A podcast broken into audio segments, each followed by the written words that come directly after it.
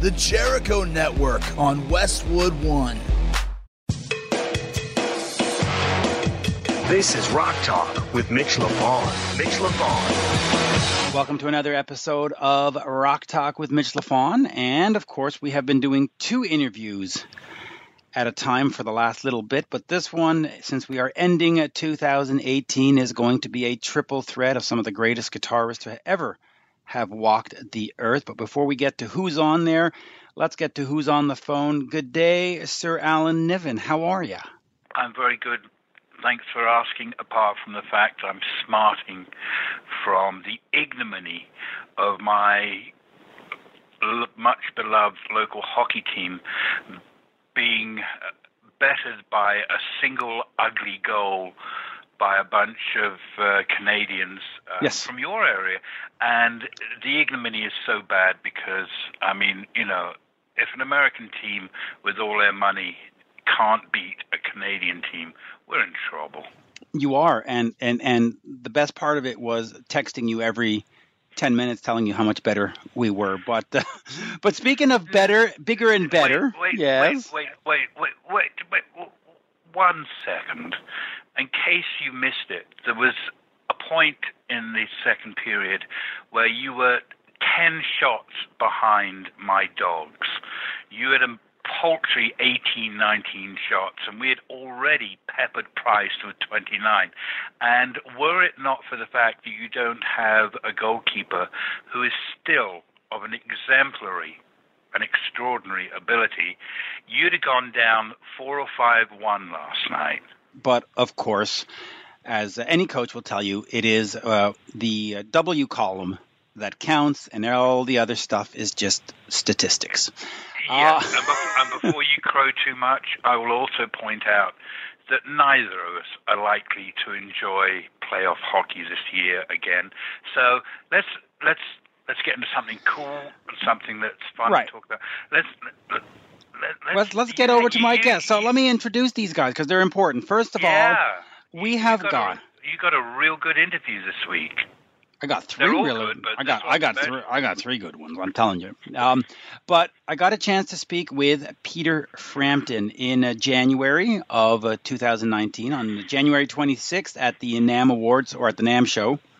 He will be receiving the prestigious Les Paul Innovation Award.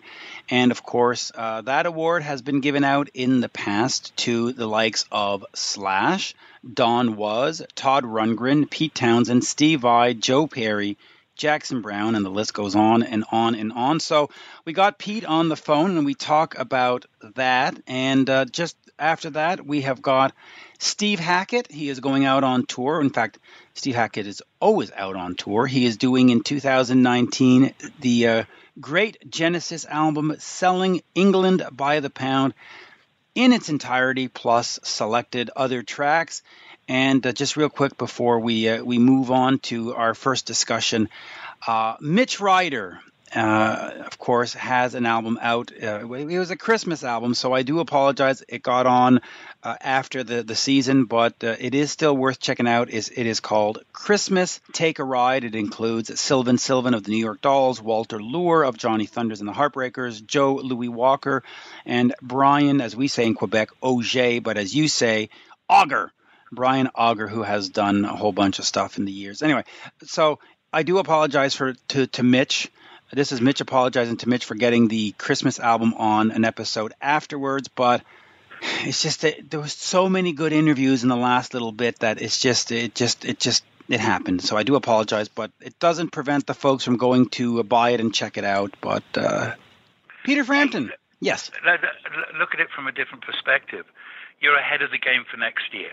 Correct, and you know Christmas right. albums are always in season. So who doesn't yeah, like Christmas in July? And, and, who still doesn't play um, Phil Spector's Christmas album, which is the original big hit Christmas album? So you're ahead for next year. But you know, uh, by the way, I, audio, I, I, I, hear I, I hear that album is doing great on Cell Block D. that was cool. Um, and you know, all all your interviews um, have all got their special quality, and I didn't mean to infer that uh, there's a grading system. But um, with Peter, Peter Frampton, um, he's a rare interview. And I can say this, and journalists can't, but Peter's got a little bit of a reputation of, of not suffering fools easily and not always being the easiest of interviews. So I look forward to everybody hearing your interview because I think it shows that Peter is very smart, very eloquent, very open, very intelligent, if he's with somebody who can match his intelligence with questions. Yes. But with Peter, if we're going to talk music, we really do have to talk about live records, don't we? We do, because there are two significant records in his canon of work that have sort of changed the world. You know, if you look at Frampton Comes Alive, and I've always said, it's, and this is my perspective, and, I, and you have a sort of different perspective, I think. I always thought, especially in the early 70s, that when you were running out of material, or if the record company wanted to get out of a contract, or if you wanted to get out of a contract, you would throw a, a live record out there and that was a good way to and then of course frampton comes alive comes out and it sort of changes stuff. People go wait a minute we can re-record our songs and sell x amount a million? And then all of a sudden you see Aerosmith live bootleg and Cheap Trick live at Budokan and then Kiss Alive 2 and and we could go for, from 77 to 79 everybody was rushing to put out an album. And I think a lot of it has to come the credit goes to Frampton Comes Alive. To me, if you had sold 200,000 copies, I'm not sure we see live at Budokan from Cheap Trick. I'm not sure we see live bootleg from Aerosmith and all the countless other bands that I'm not naming that put out live albums in that sort of three year span. Well, there's always and obviously a validity to your perceptions, but um, I've got a slightly different perspective on it all. Um, and part of it comes from being so ancient and being your particular Methuselah. Um, one of the things that made a difference with Frampton Comes Alive was it sold so well that thereafter artist lawyers, when negotiating a record contract, would insist that if a live record were to be put out, it's it counted. Um, prior to that, my best recollection is that most live records did not count as regards the commitment that the artist had to make to the label. So if a label said, we want seven albums or eight albums in six or seven years, they all had to be studio albums. But of course, the lawyers after Comes Alive would could go in and go, uh, how many million can we sell live? Live albums count, and that's a pragmatic difference, which I think opened the door for bands to um, do live albums, um, whereas they might have been reluctant before because it was basically like giving a freebie to the label. Uh, and labels like freebies, let me tell you. Of course they do. One of, one of these days we'll talk about what labels like, and right. it's horrifying. Um, but in terms of live records, for me personally, and of course, you know, this is just my view of the meadow. Um, the first major live record to have impact and to um, really open a door and make a statement has got to be Wheels of Fire, Cream. Yes. And that's going going back to 1968. And that, in my recollection, that was the first live album I had to have. And every party I went to, there was a copy of that at the house where we had the party. And wait, 1968 actually existed? Yeah, oh, nine, pardon, pardon my my French here but 1968 is probably one of the motherfucker years of history. Um, oh, I can but, imagine. Uh, but anyway, um, you know, and uh, and let, let, me just skate over these. And if you've got a pencil and paper and you don't know these records, go check um, them out. I, yeah, they're worth checking out.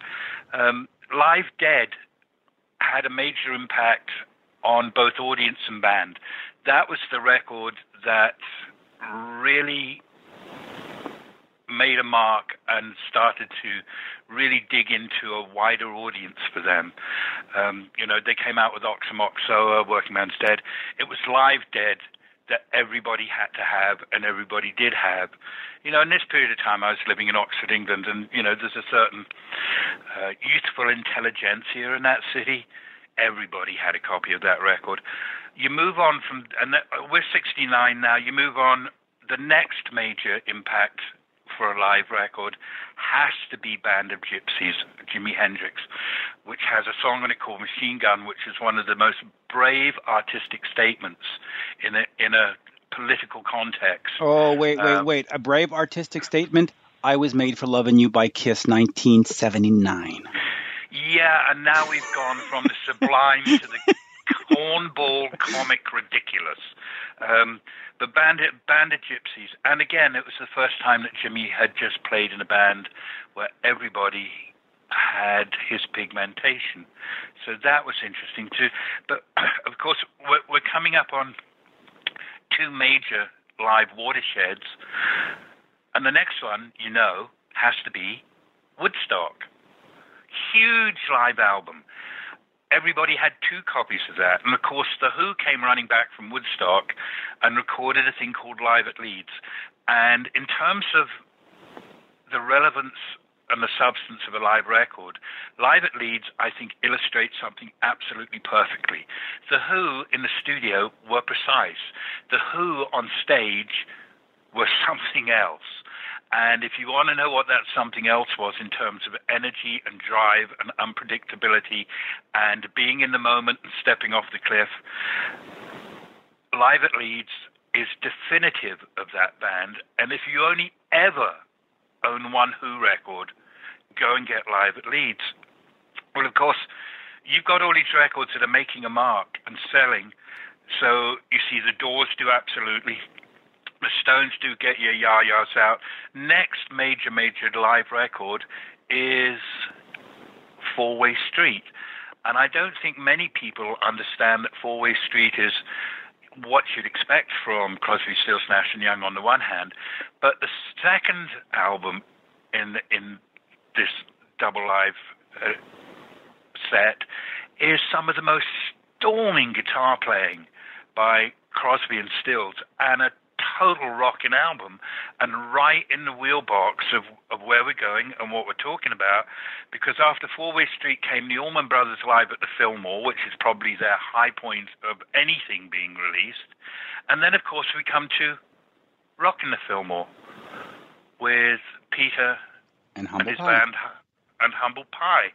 So you can see where Peter and his management were part of a development um, and and a very valid one, because you know here's another concept that probably doesn't make much sense in the contemporary moment, but bands back in in that time were often better on stage than they were in the studio, and the producer's greatest responsibility was to try and catch what the band was live and put it in a recorded context via the studio. Whereas basically, be smart, just go down there and, and mic them up or mic them up live.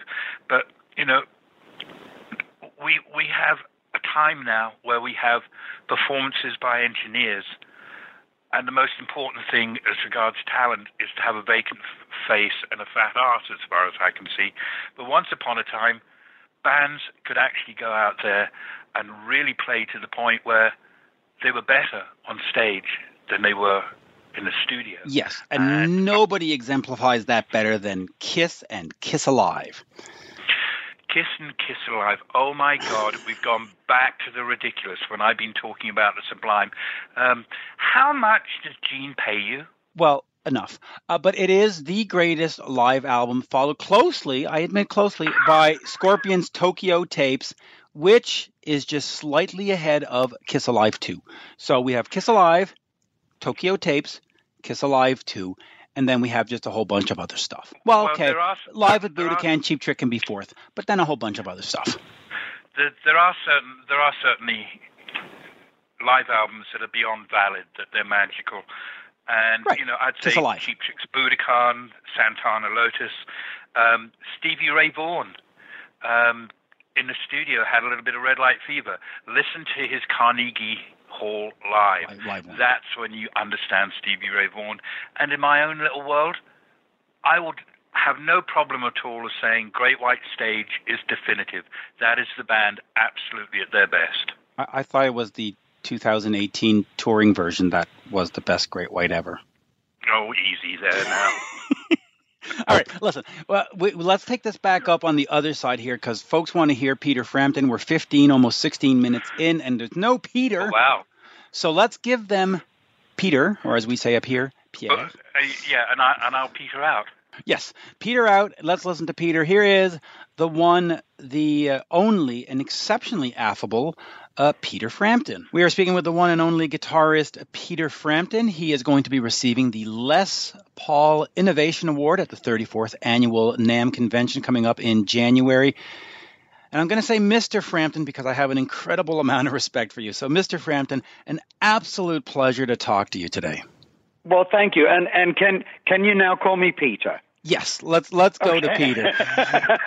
Please, let, Thank you. Let, let's go to Peter. But let, let's talk about this Les Paul Innovation Award because it's not given out willy nilly to a whole bunch of people just because they're there. It really has a purpose and a meaning. Um, tell me about receiving that award and, and, and being considered an innovator. Well, um, obviously, first of all, I'm totally honored. And, well, it was a, a big surprise um, because I see, you know, there's Paul McCartney, Pete Townshend, Slash, uh, Jackson Browne, all these uh, amazing, uh, uh, legendary acts that I'm huge fans of and, and admire. So, first of all, it, it's a complete um, honor to to receive this. Um, and I think the the main thing uh, about me and Les, the connection would be well. First of all, I I got to know him so a little anyway, and over the years, and he was always a a really down to earth um, person, lovely character. And of course, uh, I'm in the presence of genius when that's what I regard Les as. And um, because not only did he, um, you know, pretty much invent. Okay, so Leo Leo Fender was out the West Coast. He was on the East Coast, and but he he made he came up with the log, the very first electric that then I believe Epiphone and Gibson got involved in. And uh, you know, what am I known for playing? A Les Paul. So uh, that's that's pretty incredible right there. So, um, but also um, his um, uh, mind was such that when recording.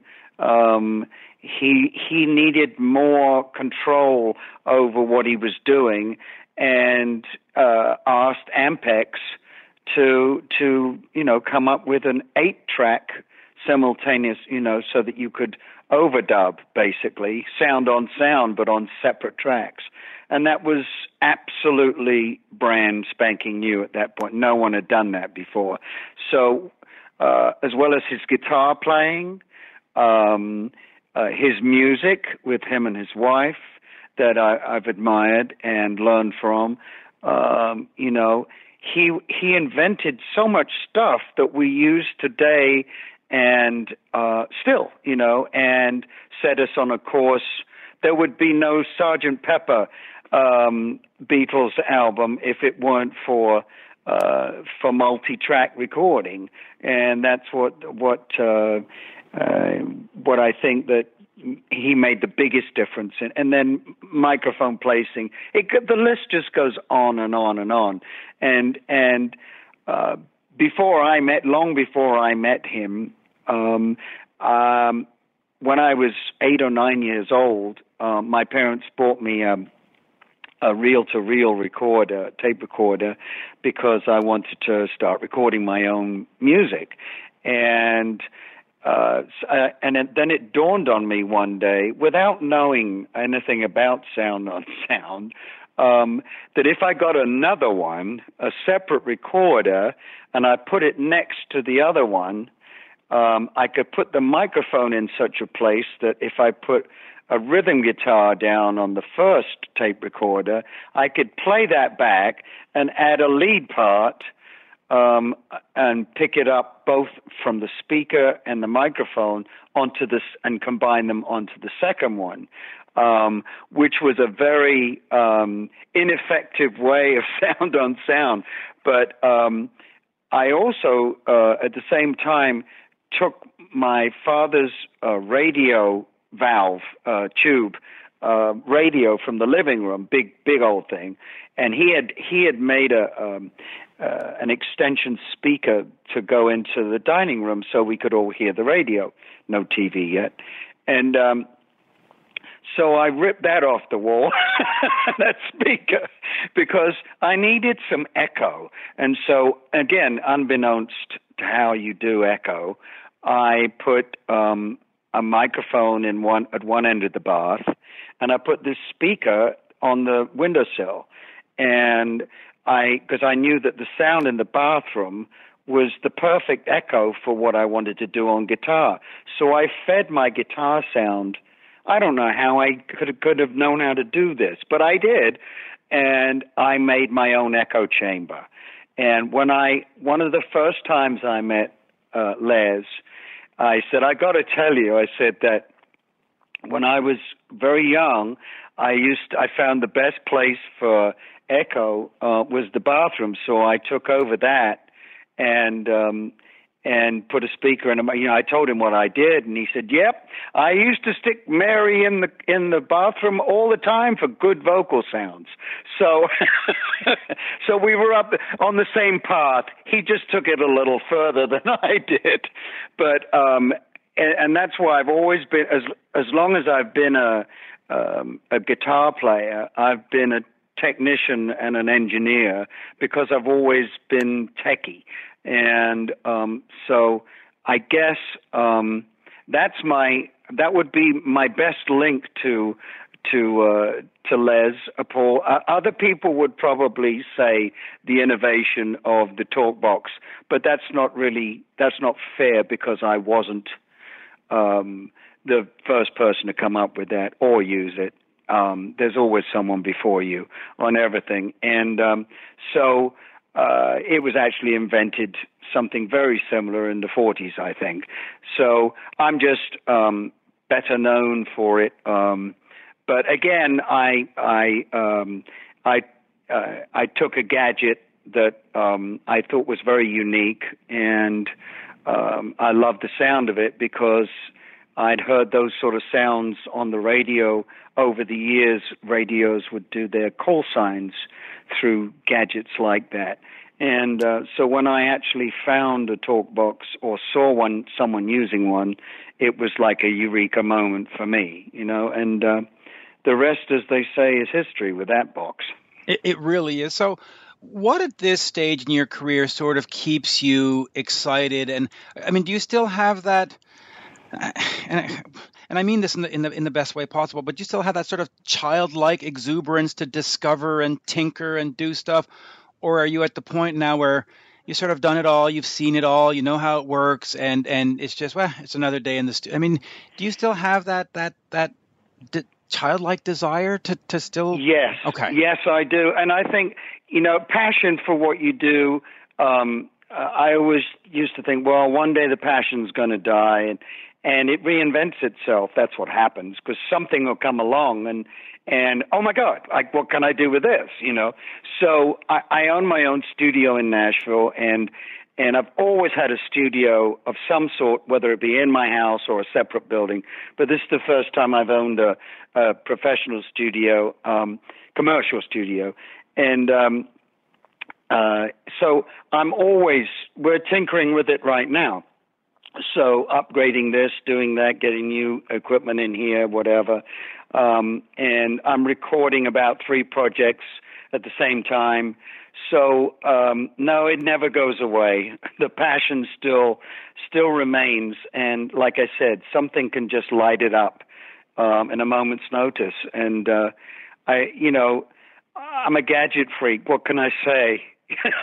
yeah, and, and it's great. Now, on the last run, on the last press run or, or the tour with Steve Miller, you had mentioned the possibility to different media outlets that you might go back in the studio and record a new album.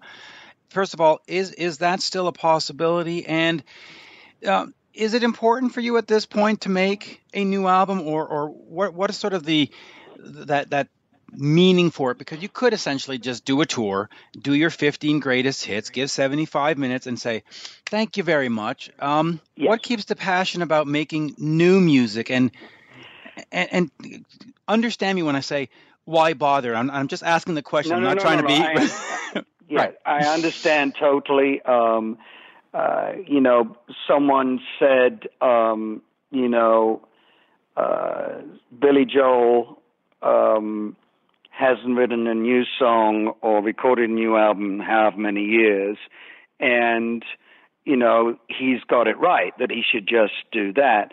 Well, that's fine for him because maybe he does. Maybe he said all he wants to say, and it's a personal thing um, with. Um, uh, someone, uh, a creative person, if they, you know, who wants to put out something that themselves, they themselves don't even find, you know, uh, admirable. You know, so uh, the last thing I would want someone who wasn't wasn't feeling it would be to put something new out.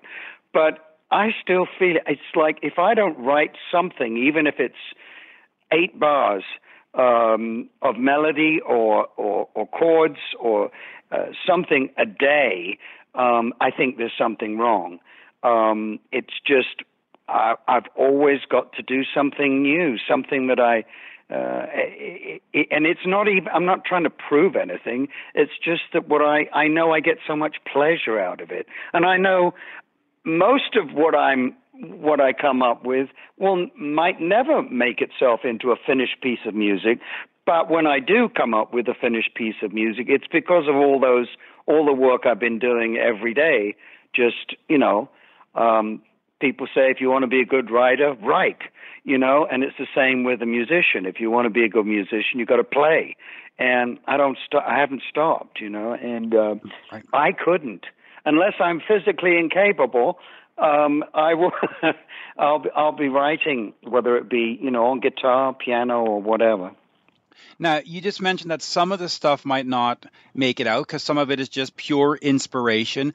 But the yeah. stuff that is meant to be put out for, for example, a new Peter Frampton album, what's mm-hmm. the writing process there? Do you look back and say, okay, on Wind of Change, I, uh, I, I did this, and on, or is it just no? I'm just going to write songs, and my fans are either going to like it or they're not. It's it's about me now. It's not about AOR or radio. I mean, how do you sort of approach it? Is it is it commercial intent or is it artistic intent?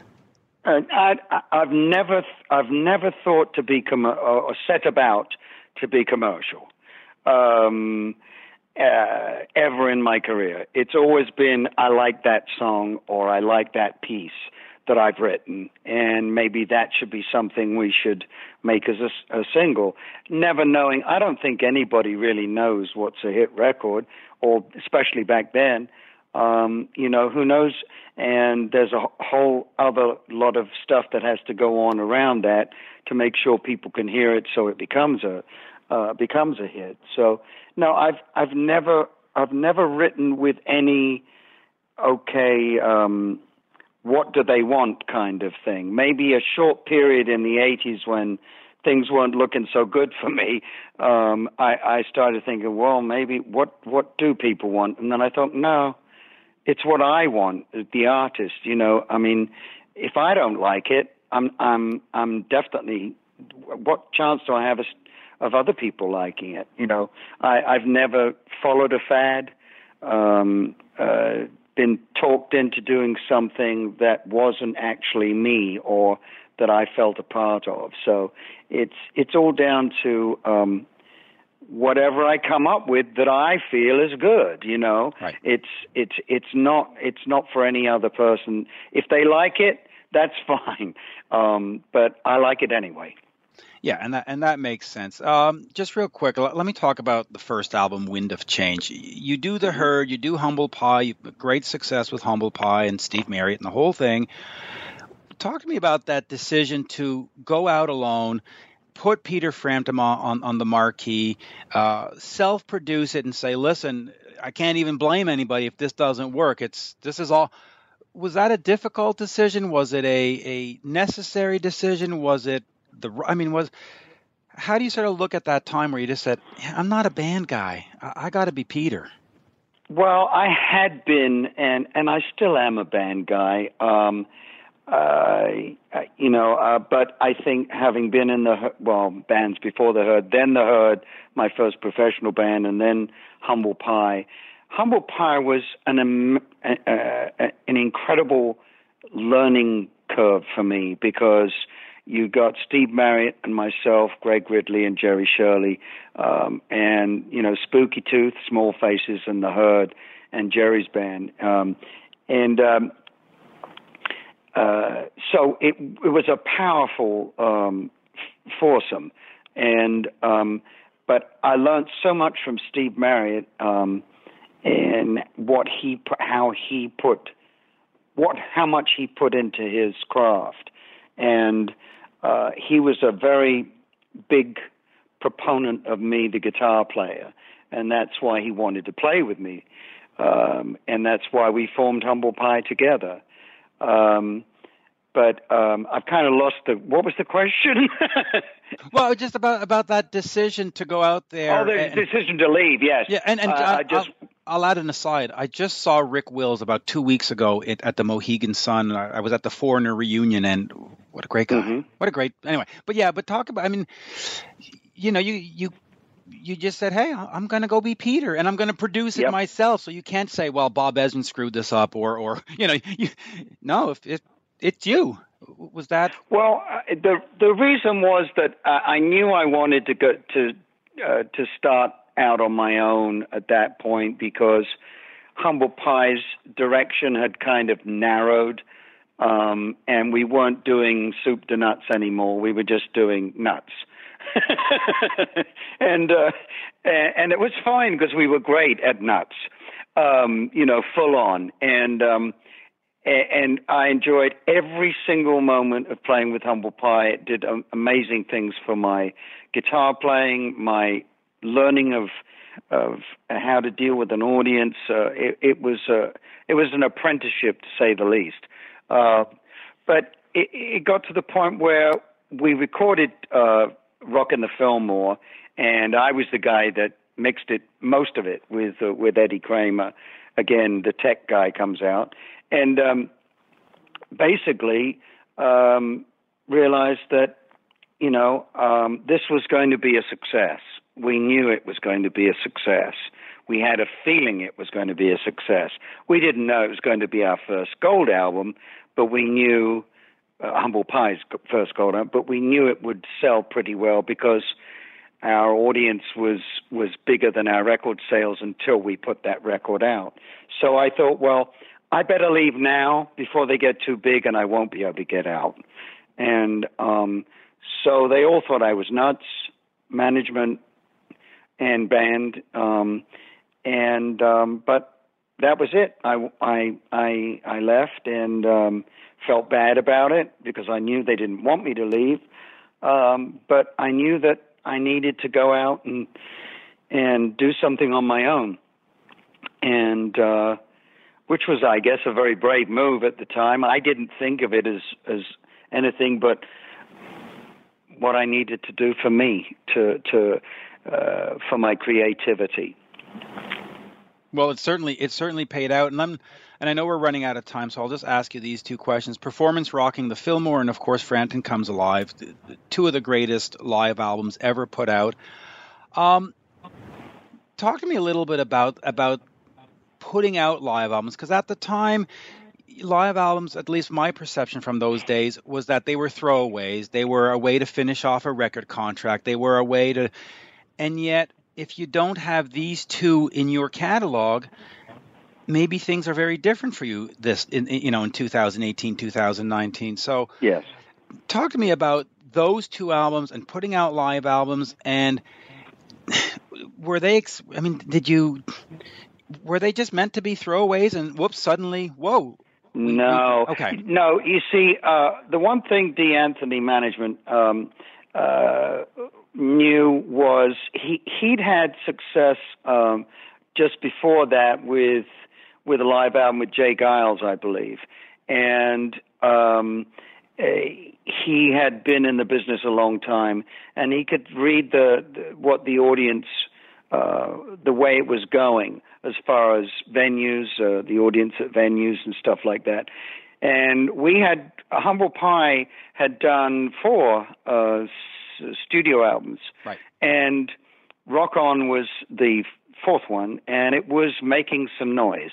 Uh, not a lot, but it was starting to make some noise. So we figured, he said, I think you should do a live record. It worked for J. Geils and put them on the map. And um, what do you think? And I, I, I, we all thought it was a great idea because we knew how good we were live. Um, and there was no no worries about it being good. So that's when we we went and uh, uh, decided finally to do that. Um, it was never thought of as a throwaway um, because um, it was actually meant to be the grabber album, you know, of all those shows that Humble Pie had done over a year and a half, maybe, um, supporting you, you name it, we were there, um, and grabbing fans along the way. And then we put out this thing that is basically the stage act that what everyone's been listening to, and they went for it. You know, uh, it's something they know. They've been to see it. They want to hear it. Um, and in fact, I think uh, I followed the same path. Um, I had four uh, solo studio albums, and the fourth one was starting to make some noise, Frampton. And um, it, I don't think we actually said the word. We just said, let's do it now, you know, and we knew what that meant. You know, it was like it worked with Humble Pie. It was the same management team and agency and record company. And we all said, let's, let's, it worked once, let's try it again. And um, that's, and I knew that there were no worries because my band was always great live. Um, and so again, it was never meant as a throwaway album. In fact, I'm not sure if it's uh, Rockin' the Fillmore or if it's Frampton Comes Alive. I'm thinking it was more likely Frampton Comes Alive actually changed uh, con- record contracts to oh, make absolutely. live albums live albums be be uh, counted as one of your if you had two albums a year for eight you know for four four years. That was so that you could have a live album. As and in my contract, you couldn't. That was a, the ninth album, as it were. So they they actually changed the law and made it so that it was counted as one of my albums. Yeah, and, and Frampton, Frampton Comes Alive changed sort of the course of music because then after that, you know, there was more Kiss albums and Cheap Trick, and and all these bands started doing the Alive version and the um, mm-hmm. I know we've run out of time, so if if I may, one last question, and then uh, if that's okay. That's okay. Okay, good. So um, you've said over the years, uh, at times that Humble Pie was sort of two separate bands. There was the studio band, and then there was the live band, and they were sort of somewhat different, even though they were the same beast. It, uh, talk to me a little bit about that, but also, is that sort of how you saw Frampton as well? Like your studio albums being very different than what you are on stage. Is Peter Frampton sort of two separate beasts and that you have to understand one to see the other? Or, you know what I mean? Yes, I can, you, I can be. I can be. I, I mean, I, I viewed um, Humble Pie as uh, similar to The Who in as much as The Who make exquisite or made um, don't know whether they're still making them, but made exquisite studio albums, but they were very clean and um, well produced. Uh, they used, I mean, Glyn Johns and every, I mean, amazing um, engineering and producing, but nothing. Com- uh, nothing um, could let you believe what you were going to see live from a, a Who record. You know, it was. Um, it's like World War Three. You know, it was. It was um, the the ener- the energy of the Who was on stage was completely different from from on on record. Humble Pie w- was that, and I think it's because certain acts are studio performers very well, and they and they but they aren't such good live performers. And there's such acts um, like the Who and and Humble Pie, and possibly myself, who who do great both sides, but you can't not go and see them live. you know, it, it's that that's where they're in their their that's their forte. You know, is playing live. No, I agree, and and there are so many bands I think that that fall into that. You know, a child of the '70s and '80s. When you look at Kiss and Aerosmith and Cheap Trick, you hear the albums and you go, "Well, that's a little, you know, static." And then you see them live and you go, "Oh, okay, now I get it." Right. Uh, Peter, absolute, absolute pleasure. I know we've gone five minutes over, so thank you for that. That's okay, and, man. And uh, I will wish John uh, Regan your best as well. And uh, thank you for today. All right, thank you. I appreciate it. Cheers now. Bye bye. Bye bye. You're listening to Rock Talk with Mitch LaFon. Rock Talk. Hey, this is Frank Hannon, Tesla's lead guitarist. Be sure to visit my website, frankhannon.com, to check out my latest solo album. And keep on listening to Westwood One's Rock Talk with Mitch LaFon. Crank it up. Now back to Rock Talk with Mitch LaFon. And a very big thank you to Peter Frampton. Absolute, absolute great chat. And I have to say, um, you know, sometimes on Facebook or on Twitter, I'll say, hey, I'm going to interview so and so tomorrow. And I did that with Peter, and I did that with George Thorogood, and I did that with a couple others. And I had people who, interviewers, you know, professionals, write in and say, oh, Peter is so moody. Oh, George Thorogood is so difficult. And for me, they were both great interviews over the years. And and Peter, there was nothing wrong with Peter. He was perfectly, perfectly fine. So I think if you ask the proper questions, you will get the proper response. Um, you know, uh, uh, absolutely. Um, and you know, kudos for doing that. You know, Yeah. can you can you imagine someone like Frampton? How many times he's been asked dumbass questions? well, so I mean, tell me about the talk box. Tell me about Show Me the Way. Tell me about Frampton Comes Alive. And it's just like, Yeah. oh fuck it. you know, It's it's tedious. Oh, it is, especially after. I mean, when did that come out? Seventy six. So yeah, forty two years of. Yes, it was a great moment. No, we didn't do studio overdubs. Yes, it was. Um, yeah, uh, you know. Um, and, and of course, and of course, we were talking about live albums before we got to Peter. And uh, my favorite are uh, bands that put out live albums that were actually recorded in studios. I mean, just the lies that some people have to go through to put out product is is unbelievable. But um, Well, I heard this rumor that Kiss used to have to hire session musicians for all their recordings, but I I think that that's just somebody trying to take the Mickey out of Kiss. Why would anybody want to do that? Listen, the great thing Kiss is not a band, Kiss is a concept.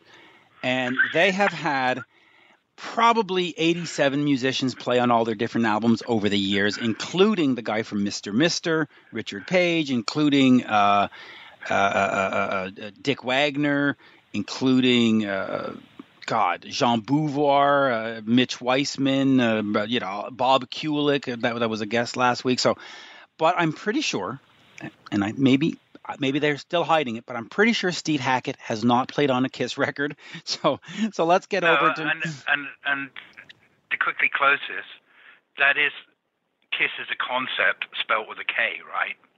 of course, just like the Kruise. Well, And let's cake. get to Steve Hackett, who doesn't have two Ks in the middle of his name. No, he's only got one. And uh, by the way, I, I just threw out the word Kiss Cake. That would be delicious with a K. actually, Cake would have two Ks, I guess. It would be K A K. Yeah. Oh, you know, Gene's going to listen to this and he's going to start selling kiss cakes, and I'm not going to get a cut. That's that's not right. He's going to oh, be selling. no, he's he going to be cut- selling he cake by the cut pound. cake for you. No, he's going to be selling. He's going to be selling cake by the pound, and I'm not going to get any of it. Anyway, uh, Steve, Eng- uh, Steve England, Steve England. Yes, he's my new favorite guy. No, Steve Hackett, Genesis Revisited Tour 2019, selling England by the pound. The entire album plus uh, other highlights and so on and so forth. Uh, sir, you were around when that album was actually fresh and new in the stores. Um, what was it like picking that up and ripping off the cellophane? I, I didn't. Um, I will confess that for me, uh, they were far too white, far too English public school, and at that period of time, uh, if something came from America, I was full of curiosity. Um, if it came from an English public school, I rolled my eyes and said, as if, where's the street cred there? Um, so I didn't. And um, I wasn't much of a Genesis fan at all, although I became a huge fan of Peter Gabriel when he went solo. I thought the records that he made, the first four records that Peter Gabriel made, were utterly essential. Listening, he was fantastic to go and see live, and that's when I got the Genesis bug. Was when there was no Genesis; it was just Peter. What we what we know is that Genesis in somewhere around '86 put out an album called Invisible Touch, absolutely brilliant. They came up with some good singles and videos and so on and so forth, but I would I would say that if we're going to talk about the essential, Yeah. the first three albums, maybe four albums that Peter Gabriel made on his own, uh, were incredibly full of insight and commentary and social passion. Um, if you don't know those records, go and get them. Avoid buying um, Eines Deutsches album, which I think was his third album recorded in German. It is utterly terrifying, and if you've got any wisp of paranoia within you, it will bring it out. Um, but Steve Hackett, good guitar player. Um, Yeah. But I have to say, you know, at that period of time when I was a nipper, uh, I was completely besotted with American guitar players. Um, one one thing I did find interesting is that Steve acknowledges being influenced by Robert Fripp. And Robert Fripp, I think, is one of the very interesting English guitar players. Very white, very English, very intellectual, but intriguing. Yeah, very intriguing. And you, you're you're going to love what I'm going to do now. I am going to somehow connect this to Kiss. So watch watch this. Selling England by the pound. No, follow the flow chart. It's very important. Selling England by the pound came out on Charisma Records. Follow the flow chart. Charisma is a song on Kiss's 1979 album Dynasty, which of course included I Was Made for Loving You, which we talked about earlier as being one of the greatest songs or musical, whatever we said. And so there we go. We have now made this all about Kiss again. Thank you very much. I hear the audience applauding. I will take a bow. You're welcome. Uh, flow chart. Uh, That's right. That's a big word. I think that's possibly an excessive description. I would call it a stretch. And at your age, I'd say be careful how quickly you stretch and what you stretch because you may pop a joint. and it might become it might it might stretch its way into being a, a, a precursor to senility. So hey, uh, but here we are. Uh, Steve Hackett selling England by the pound. The tour is going to be in Montreal in September of 2019, but in other territories very very shortly. Here is the one, the only, and yes, let's do this in French again. Le seul et unique. Steve Hackett. We are speaking with guitarist Steve Hackett. The new tour is Selling English by the Pound. Um, it is coming to Canada. It's part of the, I guess, uh, Genesis Revisited series. Is is that correct to say it's part of the Genesis Revisited series? Oh yeah, yeah. We do the whole of Selling England and probably most of Spectral Mornings, plus some new stuff as well. So it's It's partly Genesis, a big part of Genesis, of course. So you know, uh, in an attempt to address both both the past and and uh, the present. So you know, we, we there's a lot of things involved with the show. So I know you've done a few of these shows overseas, but let's talk to me about this tour and, and putting together an album tour. Do you sort of go back to you know, 19, whatever, uh, what was it, 73, 73 right? 73 so was the year, yeah. 45 yeah. years ago. Do you go back to that album and just say, okay, we're going to do the exact copy, or do you think well, I need to improve on it, or what can fans expect from this show? Well, um, up to now, what I've done is I've cherry picked across all of the Genesis canon, and uh, I've chosen what I thought were the best things from each album but uh, but this time we're going to do the album in its entirety, selling England by the pound. 1973, um, we were doing that album when we were first touring that side of the pond, and um, John Lennon gave an interview and said that uh, we were one of the bands that he was listening to. So I guess he must have heard something of of that album, and um, I'm very proud of it still. Um, to go back to it, um, I think that tribute bands tend to try and copy the exact album. Um, what I tend to do is um, I'll play the notes for sure, and it and it needs to be uh, authentic. Uh, but um, I might extend a solo here and there, and uh, develop things in in a way in a way. Um, when we were a band, Genesis, when when it was five of us, we tended to change things and develop them. And so, it, in a sense, it's it's the same thing. You, you honor the past, but you don't slavishly do every single note and wear exactly the same trousers. And I'm not looking for the bat wings and all of that. So it's an update in a way, an expansion of what it was in the first place. You have recently done these um, Genesis revisited shows with with orchestra. Is that something yep. that okay? Is that something that that we will be seeing over here with the Selling England by the Pound, or is it, or not?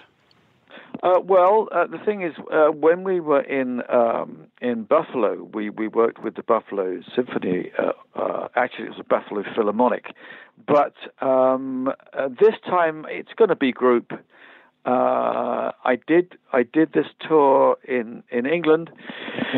Did eight dates, which sold out with orchestra, which went uh, very very well. So at some point, um, I would like to do it with orchestra over there, but it, you know it might be select dates. You know what I mean? It's it's that thing where Procol Harum, for instance, did the thing with I think the Edmonton Orchestra, and I was talking to Gary Brooker about all of that.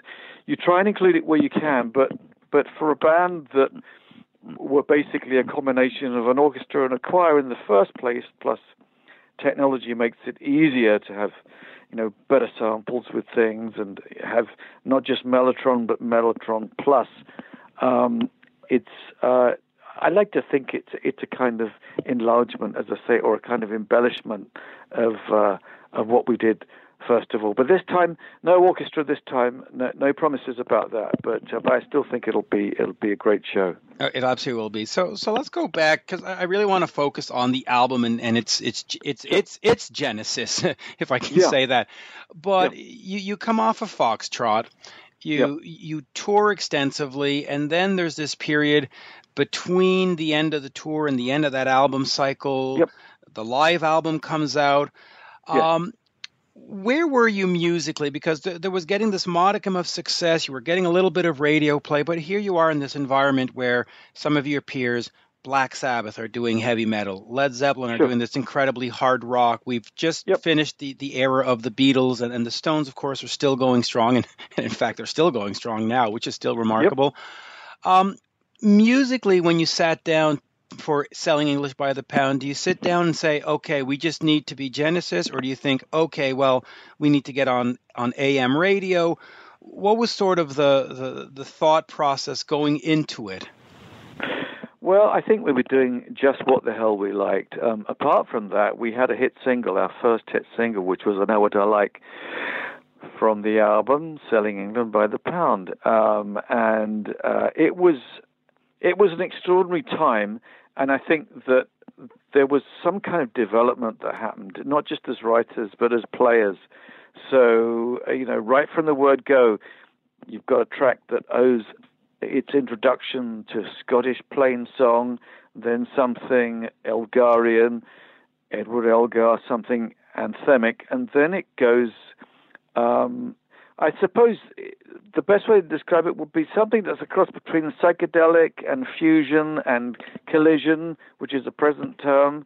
Um, all of those things, um, it gets mixed up, but um, some of the playing is, is fast and furious, so um, I think we were giving the jazzers a run for their money with that. But at the same time, we had classical people listening to us, and um, and no less than the distinguished Beatle.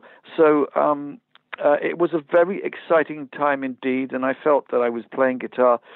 Uh, in the best band in the world at that time, even though we were just basically doing clubs, um, we were finding it very, very hard uh, to fit in shows. You know, uh, we basically took everything everything we could from from college appearances to clubs, um, very occasionally a theatre, but it was a slow growth.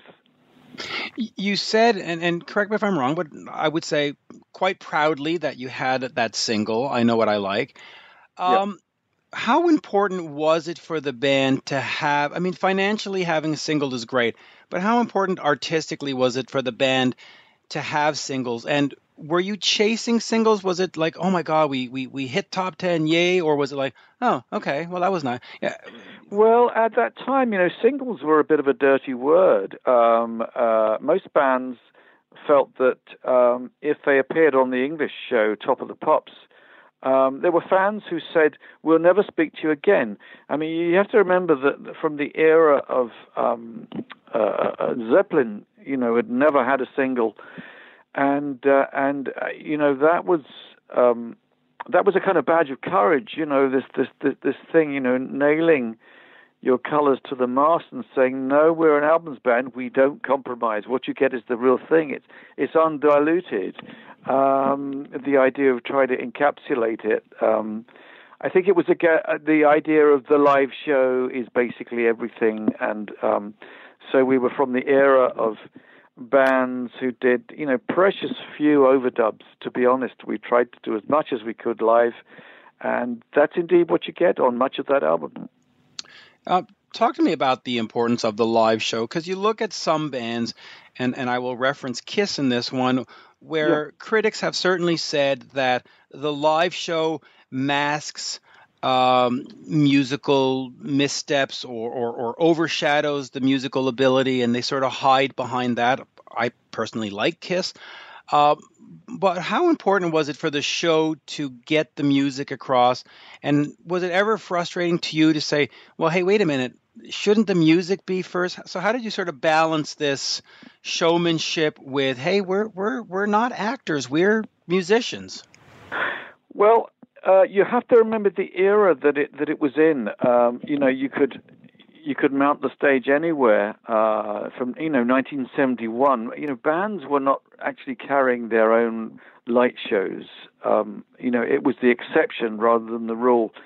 Um, but I knew, uh, and Peter Gabriel knew that um, that if we didn't have our own light show, we couldn't control the environment, and we wouldn't have the ability to sound like an orchestra one minute and a rock band at the next and be able to turn on a dime and mix all of those things.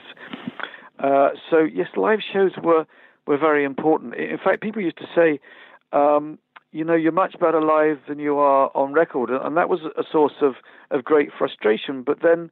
I think any band that comes across with um, a certain amount of power, you've got volume on your side. I mean, the guys are performing live in front of you, uh, when it's working, of course, it's um, it's never going to be the same. You know, watching a a live race on on on on TV, seeing seeing people in the act and doing it, um, it's it's got to be it's got to be more interesting. You're in the moment for for for a start. Um, so those live shows were terribly important, and we we had um, a lead singer who realized at that point that he needed to really depict the action and and live the songs, and so as many of the extremely obscure lyrics and you know very English stuff. Um, he was personifying that. He he was dressing up like the coin, like Britannia on the coin for the start of of Dancing with the Moonlit Knight. So when he sings the immortal words, "Can you tell me where my my country lies?" Um, uh, he's he's doing that, and it's like a kind of vignette. I mean, in a way, it's it's a set piece. It's a little bit like like Bowie um, at that time when he was up and coming, and people started to use the term uh, theatrical rock. Um, for the rest of us, we were playing the notes, so we were sitting down um, like like an orchestra. We were sitting down, and you've got this, you know, one lone um, master of ceremonies, and um, um like a dancer. Um, I think you know he was uh, Nijinsky. Um, but you know, it's it's that that that kind of thing that it was uh, um, extraordinary. Uh, it's it, in many ways, I, I think it, it, was you know very much the best of the band, which is why these shows um, are already selling out, and it looks like we're doing another another one in Montreal, which will be great. Uh, so you know, things seem to be going like hotcakes, which is marvelous all over again. So um, yeah, it feels wonderful to reapproach it. F- fans fans love it. I mean, it is it is a classic classic album but but you mentioned and and I want to take you up on that cuz as a fan I have yep. felt that my uh, myself. You said that fans were coming to you and saying that you're better live than you're on record. And listen yep. I, I have felt that for Black Sabbath. I have felt that for Kiss. I have felt that for Metallica. I have felt that for many bands. And you did say it was a frustration was there a conscious effort to, to change the recording method and and maybe try to record albums in a li- liver kind of way? Like how did you sort of say okay how are we going to get this on this stage onto that piece of vinyl? Well it's it's one of the things that's interesting is that genesis live the first live album um, there's a version on there of for instance uh, Watcher of the Skies which we used to open the show with. And of course from the opening strains of the Mellotron, you get the big cheer from the crowd, and it's part of it. You know, the crowd was so so with us, and um, it happens to have a really great drum sound on it, you, and you can tell it's live. And although, of course, um, we were doing something for the King Biscuit Flower Hour, and so uh, we weren't nervously recording ourselves, thinking oh, you know, this is the be all and end all. And that thing was put out as a kind of stopgap because we were doing a lot of shows and um, we didn't have time to be able to go into the studio and be able to do, do, the follow up to, to Foxtrot. So what you had was the best of Foxtrot and the best of um, uh, uh, Nursery Cryme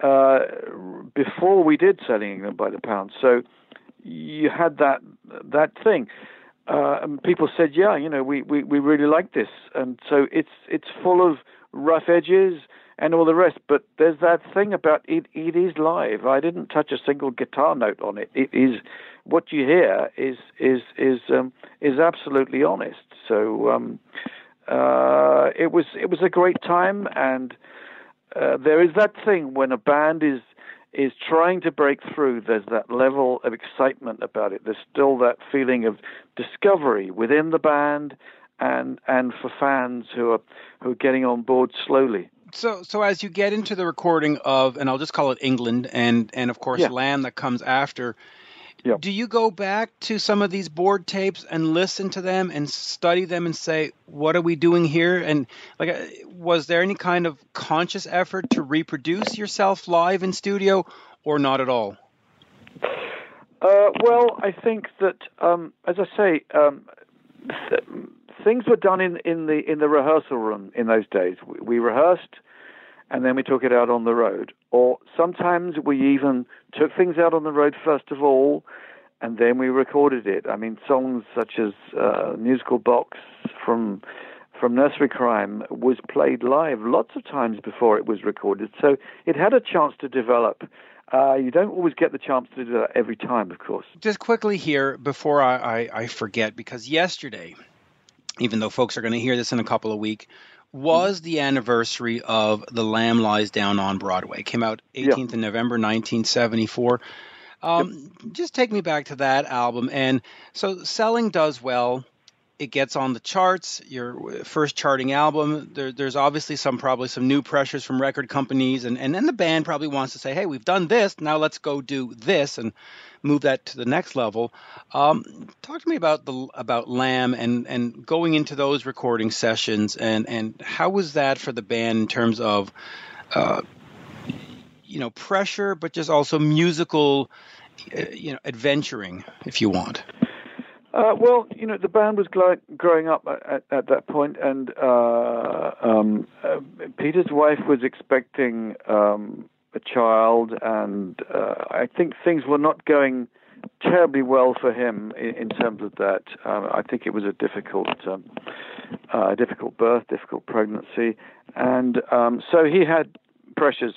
Phil had Phil suddenly had a family. Um, we were all, you know, starting to become parents, and um, and so it's not just a case of of going off and isolating yourself in the country. If you isolated yourself, as we were still trying to do, it was it was a halfway house between, you know, the band ethos at one time, young guys, no attachments, and uh, suddenly extra responsibilities. So. Um, um, at the time, Peter was being courted by William Friedkin, who was riding high with The Exorcist, and wanted Pete to write a, a screenplay for him, not realizing that uh, Pete was about to ditch Genesis and go and do nothing but film at that point. And um, uh, so we had a difficult time where we didn't really know if we had a singer or not. He left and then he rejoined, and then he said he would um, he would do the album, which became a double album, um, and he would um, fulfill all the all the touring commitments. And the touring commitments lasted nine months. We were on the road nine months, almost continuously. So, um, you know, people used to say to me afterwards, uh, uh, "Yeah, yeah, you're looking beautiful, but green." And that's what happens when you're on the road for nine months or or a whole year. Uh, people start to take on um, an extraordinary pallor. If if you if you're young enough to still be uh, yeah young, pale, and interesting, uh, that's exactly what was going on. But um, um, it's not great for the health. It's obviously great for fans who are used to the idea of you know you you show up and it's going to be in your hometown as well. Um, so all of us who are still you know, touring uh, uh, um, like crazy as I'm as I'm doing 160 shows next year so far, and, and the date sheet is being added to. Um, you know, that's all that's all marvelous. But in between, of course, talking about the Lamb, we did this double album. First of all, it was going to be a single, and and then you know Pete said. Um, Look, I've got a concept for it. I want to write all, all the lyrics, and this was the first time. And it really was a case of the price of continuing or the you know the price of of admission. Uh, I think that, that Pete was headed more towards a solo career, and I I respected that. You know the fact that um, he felt that that's what he needed to do. He needed to sing his own words, and was coming becoming much less of a team player. Uh, whereas I felt that in, in a way, selling England by the pound, um, there were lots of guitar on it that I really uh, adored. But I, I think um, uh, by the time we were doing uh, Lamb Lies Down, um, in a sense, there was a competition between, uh, on one hand, Pete and, and Tony on the other. You know, Tony coming up with things that were, you know, very florid and very clever um, uh, keyboard parts uh, that then, you know, Pete was singing over the top of, and so you had that clash of uh, of wills going on, and the rest of us trying to provide the glue. Having said that, I think there are you know great moments on the uh, on the Lamb, you know, such as "Fly on a Windshield" and um, and the title track and, and many other things. But um, but uh, by by comparison, it seemed as if um, selling England. If that was the Immaculate Conception, then I think um, Lamb Lies Down was a breech birth. that came out screaming. It came out screaming. Now, uh, oh yeah so uh, let me. Uh, I want to get it a little bit into the future here, or or in fact, me, the present day. Yeah. Um, on uh, January 25th, uh, 2019, you are of course re- releasing "At the Edge of Light." Um, yep. I of course haven't heard the album at at the moment of this recording. So, what can fans expect with this new solo album? And and you know, you're you're talking about doing these um, Genesis Revisited show and, and doing Yeah. 160 shows. Mm-hmm. What keeps you going? Why not just say, listen, I'm just going to do Selling England for the next three years and, and not. Why the need to make new music and, and tell the fans what can we expect on this one? Well, I, I think that, you know, in a sense, it's two bands in one. There's the Genesis aspect, and uh, it's a bit like Genesis The Next Generation. Um, but at the same time, uh, there's new stuff, and um, the the solo albums that I've been doing in recent years have been charting higher and higher. So there's a sense of catching up going on, and I love to do new stuff and I feel the albums are getting better. Uh, there's multicultural diversity there. Um, there's um, there's a sense of global music about it. It's it attempts to be comprehensive. Um, there's a lot of orchestra on it. There's choral stuff. There's gospel. Um, there's country. There's blues. There's all sorts of things on it, and um, I think it's the biggest and and perhaps the best produced album I've I've ever done. So um, uh, it's music from Azerbaijan, it's from Hungary, it's from Iceland, it's from the UK, from the United States.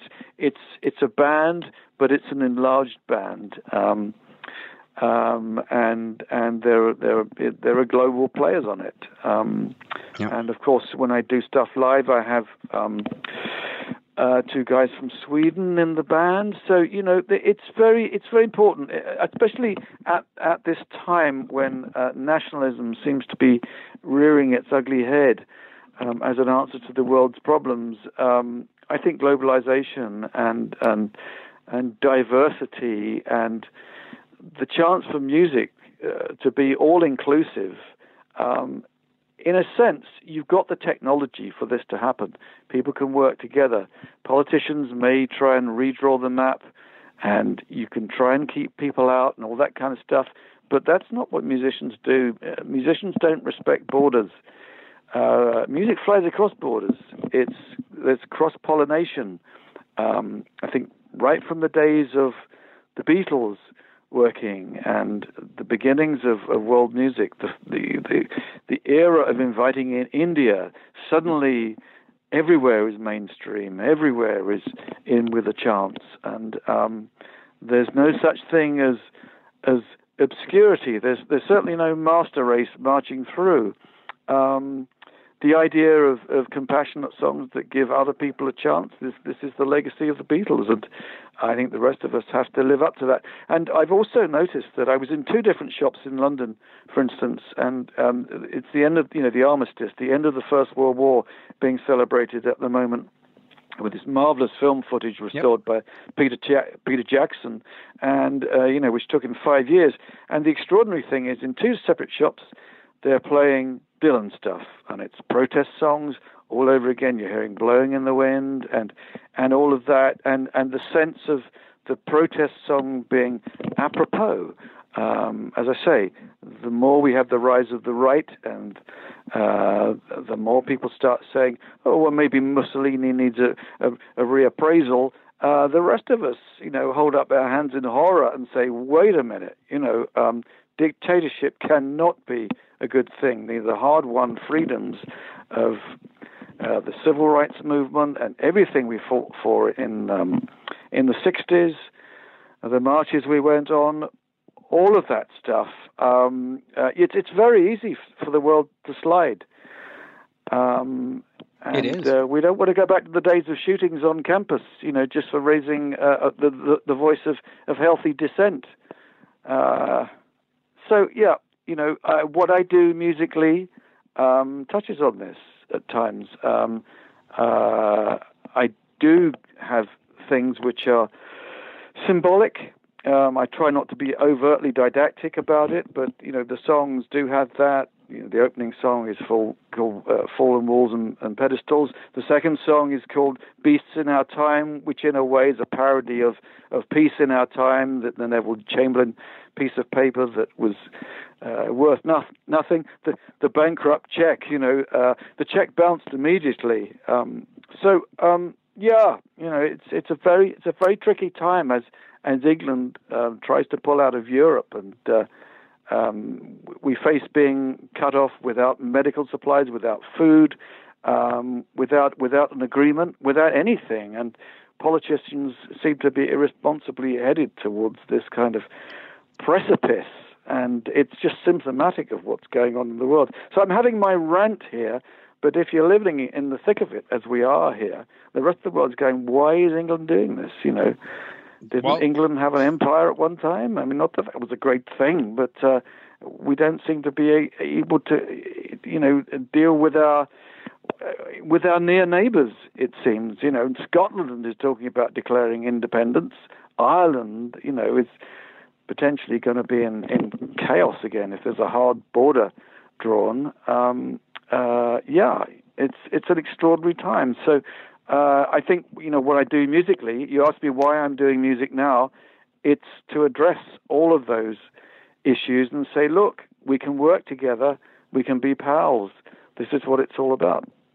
Yeah, and I have to say, from the Canadian perspective, obviously we've heard all about Brexit a million times, but what yeah. I what I missed in all of that conversation, and maybe I should go research it, is mm-hmm. why did that even become a question? Like, why did you wake up someday and say, "Yeah, we need to separate"? I mean, the pound was was doing good. You were leaders on a world stage. Uh, yep. You know, when the Americans needed something, we, they came to England, and and and and you have peace in Ireland because we remember the IRA in Northern Ireland. I mean, that was sure. just awful. That's right. Uh, That's so, right. So, and, uh, but you're absolutely, you're absolutely right. And I didn't vote for Brexit. There's no international musician who will vote for Brexit. Um, uh, you know, we're all registering our, our protest and we're going on the marches again. That's what's happening. Uh, but at the same time, uh, in the civil unrest that's going to follow this um, is extraordinary. It's extraordinarily damaging for for our, our economy here because um, uh, you know they can't get the, the staff. Uh, for the National Health Service, which was, you know, the real pride and joy of England, the fact that you could get free free healthcare, uh, but you know we're dependent on on our on our on our neighbours to fulfil those posts. English people don't want to do it, so um, nobody knows really what's going to happen. But I, I, think the rest of the world is laughing at us, saying, you know, stupid English. You know, I mean, well, how I'm, can it? I'm confused by it. Uh, they always say yeah. strength in numbers, and I'm like, oh, okay, but uh, but so no, they they're talking about you know uh, uh, taking back control and being able to control our own borders and all that, but it's it's nonsense. You know, most of the building trade is done by by Polish workers because they, they work they work longer hours. They're more efficient, for instance. So um, and you know the very people that voted for Brexit are the people that like to uh, like to drink French wine and German wine and eat Italian food, and um, they forget we didn't invent the pizza, etc., um, etc. Et so let me ask you then: other than having sort of a, a social thing to say or or a lyrical yeah. thing to say, yeah. Do, do you still get an excitement of coming up with a new guitar solo or having a new sound? Or musically is it still like like a kid in a candy store? Or do you oh, sort of yeah. go no I have oh yeah okay so every day yeah. I, the, the, the the candy store stays open all hours. And um even last night I was dreaming up melodies that um that I put into practice this very day. So um yeah, mu- music doesn't stop when I sleep. It um, it keeps speaking to me, and um, it's still a, it's still a great time. And of course, we've got all this fabulous technology, and um, I'm I'm in a very lucky position that um, you know most musicians in the world uh, are very happy to work with me. Um, I, I realize it's a very, very, very um, fortunate position to be in, to be able to work with people um, pan genre right across the board. Um, it, it's, it's an extraordinary time, you know, for those of us who are still uh, involved in music, who've had success in previous years. Um, I'm, I'm still like a kid, yeah, for sure.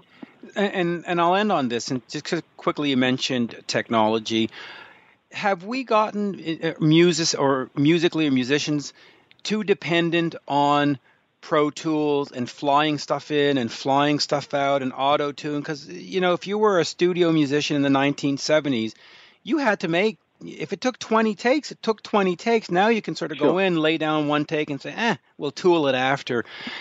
Have we sort of dummied down the the the profession or the art, or or is it added to it by saying, "Yeah, but, but look at what we can do with this. We can create stuff that."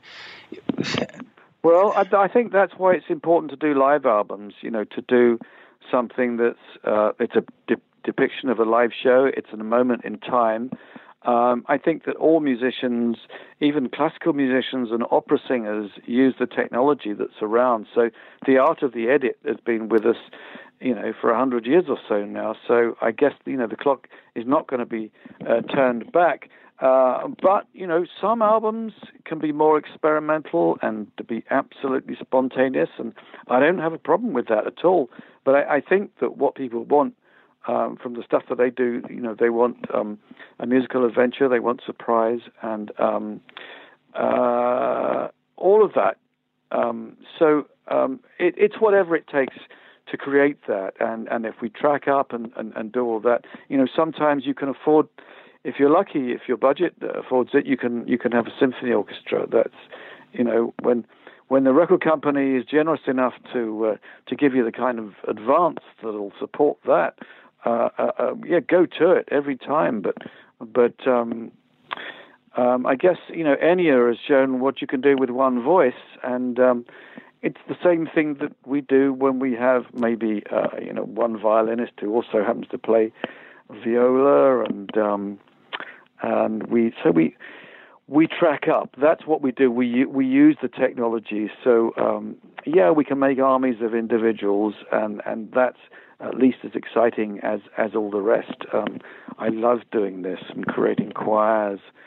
Um, in this way, so um, for me, it's very exciting. Uh, for others, they might say, "Yep, you know, it's it's too cold. It's test tube babies, and uh, we we we don't want that. We don't want to clone individuals, but what you have to do is cut your cloth according to your means. And if you can't afford to go out and, and hire the, the Berlin Philharmonic this week, uh, there's another way of doing it. And and um, your your studio is the size of the screen that you stick in your bedroom, if necessary. Um, the technology affords everything. So the main instrument has got to be the brain. The imagination is limitless, and the palette of colors is absolutely enormous.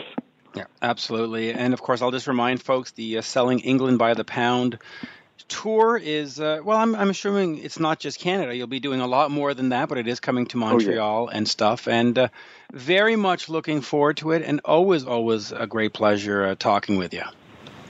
Thank you so much. Really enjoyed it. Thank you so much. Thank you. And uh, we will see you in uh, 2019. Merci beaucoup, as we say. Thank you. Cheers. Merci beaucoup. Cheers. Bye bye Okay. now. Thank Ciao. you. Bye bye. Hey, this is Frank Hannon, Tesla's lead guitarist. Be sure to visit my website, frankhannon.com, to check out my latest solo album. And keep on listening to Westwood One's Rock Talk with Mitch LaFon. Crank it up. Now back to Rock Talk with Mitch LaFon. There you go, folks. My interview with Steve Hackett. A big thank you to him for that. And yes, we are going to go a little bit extra long. I know it's the holidays and a few people have some time off. And so why not listen to your favorite podcast a little bit longer? There you go.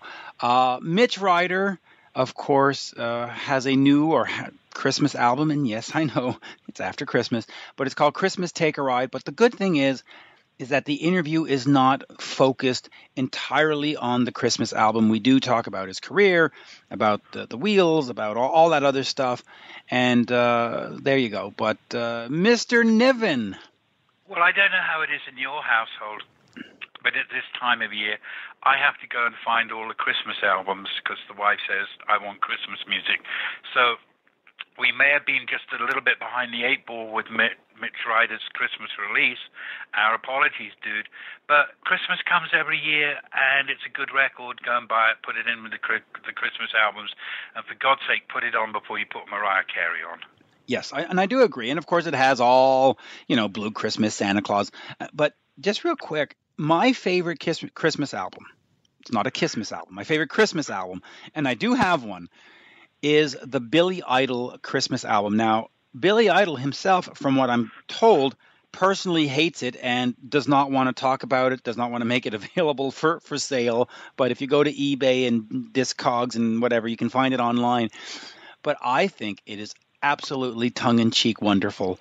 And if you haven't heard that, go get that. But also, this Mitch Ryder album, I did have a chance to hear it before the interview, and it is exactly what you expect. High quality because Mitch is an incredible talent and he's got a fantastic first name, right? Alan. And, and and he's played with some great guitar players as well. Yes. I mean, you know, he's had his fame in his own right, but uh, I may be not remembering correctly, but did he not play with Steve Hunter? I do believe, I do believe he has, and of course, Steve has done stuff on Aerosmith albums as a ghost, has done stuff with Lou Reed, has done stuff with. Um, And well, that's hold up right there.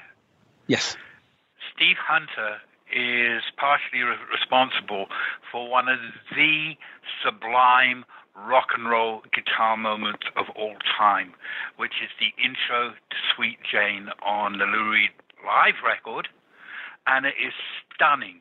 It's a total standout piece of playing. It's a total standout in terms of its tone and its attitude. There's nothing Christmas about it at all, my friend. Uh, it is just wonderful. And, you know, Sweet Jane intro is a, what I call a guitarscape.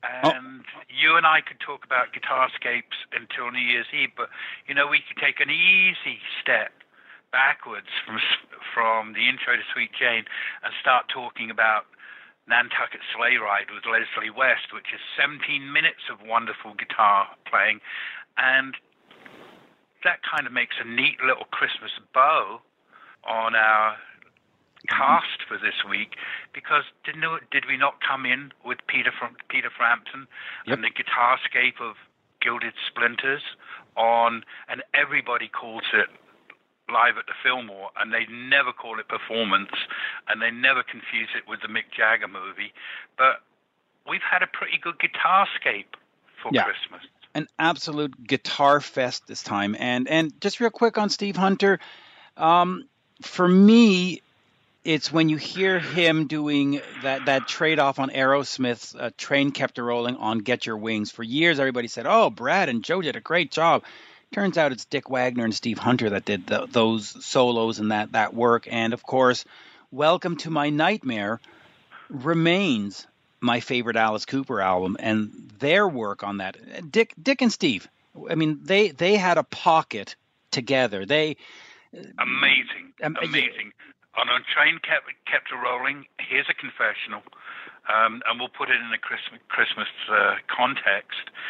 Uh, not that I would ever drink the stuff; it's disgusting. But if I might have had an eggnog too many, Train a Rolling has always been one of those go-to tracks that you put on at three o'clock in the morning and make damn sure the neighbors hear it. Yeah. Oh, absolutely. So let's so let's let's let's get to Mitch and let's hear Mitch. So without further ado, and to end this extended holiday edition of Rock Talk with Mitch LaFon here on Westwood One, it is the one, the only. Mitch Ryder. We are speaking with Mitch Ryder. The new album is Christmas. Take a ride. And uh, Mitch, absolute uh, pleasure to talk to you and just a Christmas album. Let's uh, let's let's dig into that. How, how did you come about uh, after all these years of being in the business, going all the way back to the '60s? Say, hey, you know what? The one thing I haven't done yet is a Christmas album. Yeah, I, I, I get what you're saying, but it wasn't like a bucket list thing. It was, however, um, something that I was curious, asking myself, why haven't you done this? And when the opportunity presented itself via Cleopatra Records, I kind of jumped at the chance. So, you know, I I wasn't sitting at home saying everybody's got a Christmas album out but me. That really didn't bother me that much. But then the opportunity came because I wasn't about to go and spring fifty thousand dollars in a studio making a Christmas album. That wasn't going to be my goal. But this this opportunity came and I took it. And so they're they've been very nice about it, and uh, they're recording my my parts of the recording were done in Austin, Texas, and uh, had a really cool producer. But the tracks themselves are pretty much traditional um, arrangements. And so, if I were to do an album of my creation, I would do I would stray from the traditional arrangements and go more into an R&B type mode or something like that. But it's cool enough the way it is, you know. And and the band, of course, is excellent. So I'm I'm happy with the project, and I'm excited to have my very first Christmas album. Now, is that something that at some point you want to get out on the road and start touring and start, uh, you know, bringing behind the Christmas album? Yeah, just no. you know, a few Christmas, a few Christmas shows and, and get a few people into that mirthful kind of no. No, Christmas is kind of a sacred thing in my family. Okay. And uh, that's the kind of time of the year where you just want to stay off the road if you can. Which, of course, makes So- sense. Yeah, yeah. Um, The only thing I do in the wintertime is I do my annual tour of Europe. And that, that comes every year as it has for since 1979. I've worked very hard at building up a loyal following. I've been very loyal to my fans there. And so I go every year, uh, February and March of every year I go to Europe. But that's not a Christmas show. No, it's not a Christmas. So, so let me talk about that because you know we, we look back in the history and we, we, we talk about that that John Cougar Mellencamp or that John Mellencamp produced album way back in '83, and there has been this this, or at least my perception, a focus on the European market and and a great reception from the European market. Um, what is it about sort of that part of the world that just gets Mitch Ryder and that you need to go back year after year, like you just said, and just visit and, and play for these fans? I think conceptually, uh, they didn't birth rock and roll. It's not native to them, and so the curiosity factor of such a potent uh, means of making music is is very attractive to Europeans. In fact, you can break it down by territories almost. Uh, for rock and roll, you could always include England, but Germany's not far behind them. In Germany, for rock and roll, is basically what France was to jazz. It's a, really a safe it's a safe harbor, and they love it. They've they've done a lot of uh, studying in it. Uh, I mentioned Germany because that's primarily where I tour, but I have toured on those tours all over Europe, everywhere. Name a country, I've been there. But I think uh, Germany is that way.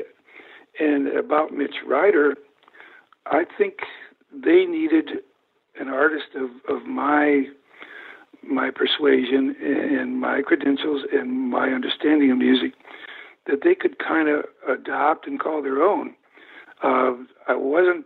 I was becoming very rapidly uh, a has-been artist here in America, doing all, and I still do, the classic rock shows, formerly called the legend shows, formerly called the oldie shows, and over there, I am uh, pretty much a contemporary artist. I put out records uh, and, and music uh, every now everything out to be about every two years. Uh, since I've been over there, I've released 21 uh, CDs. Uh, five of those, which are, are live performances, because they're really dynamic. The live performances are very dynamic.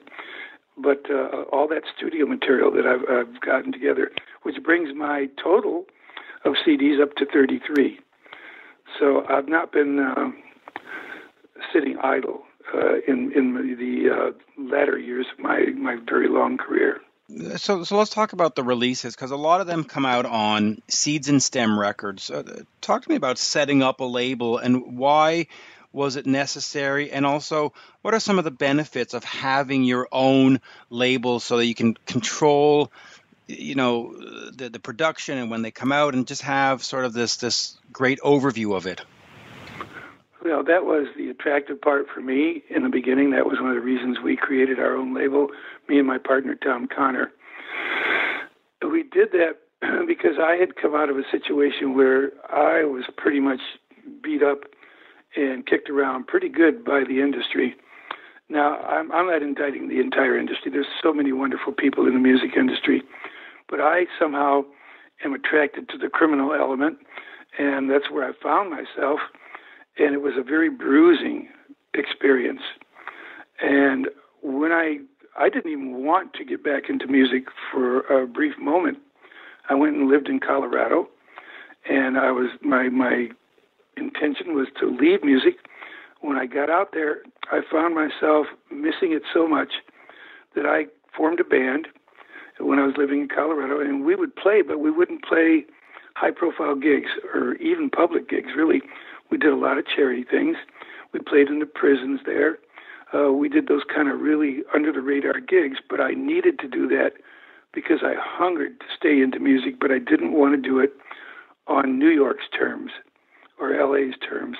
I wanted to do it on my terms. So when I did get enough um, under my belt to warrant coming back to the industry, I didn't go to New York or LA. I went to Detroit, and that's where I founded my record label. Now it is wonderful because you do get to control everything, and that was my intention too, was to control everything from liner notes to the music to the credits uh, to the photographs to the cover work, every facet of it. That also included the marketing of it.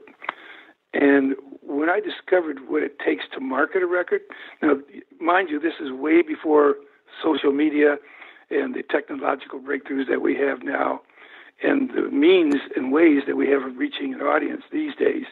We didn't have that back then. So it was a very, very interesting game, and you had to, to acclimate yourself to the to the temperature of that business at that time. We had to get, for example, we couldn't get national distribution in America. So what we did, we went region by region, and there were plenty of people that, that covered those regions. We had five different distributors just for the U.S. That in itself wasn't really a problem. It was a pain in the butt, but it wasn't a real problem. The problem began when we were trying to get cash flow because all of their accounting periods were different. So when we tried to plan a project and we needed a cash flow we couldn't count on all of the money we were owed coming in at the same time.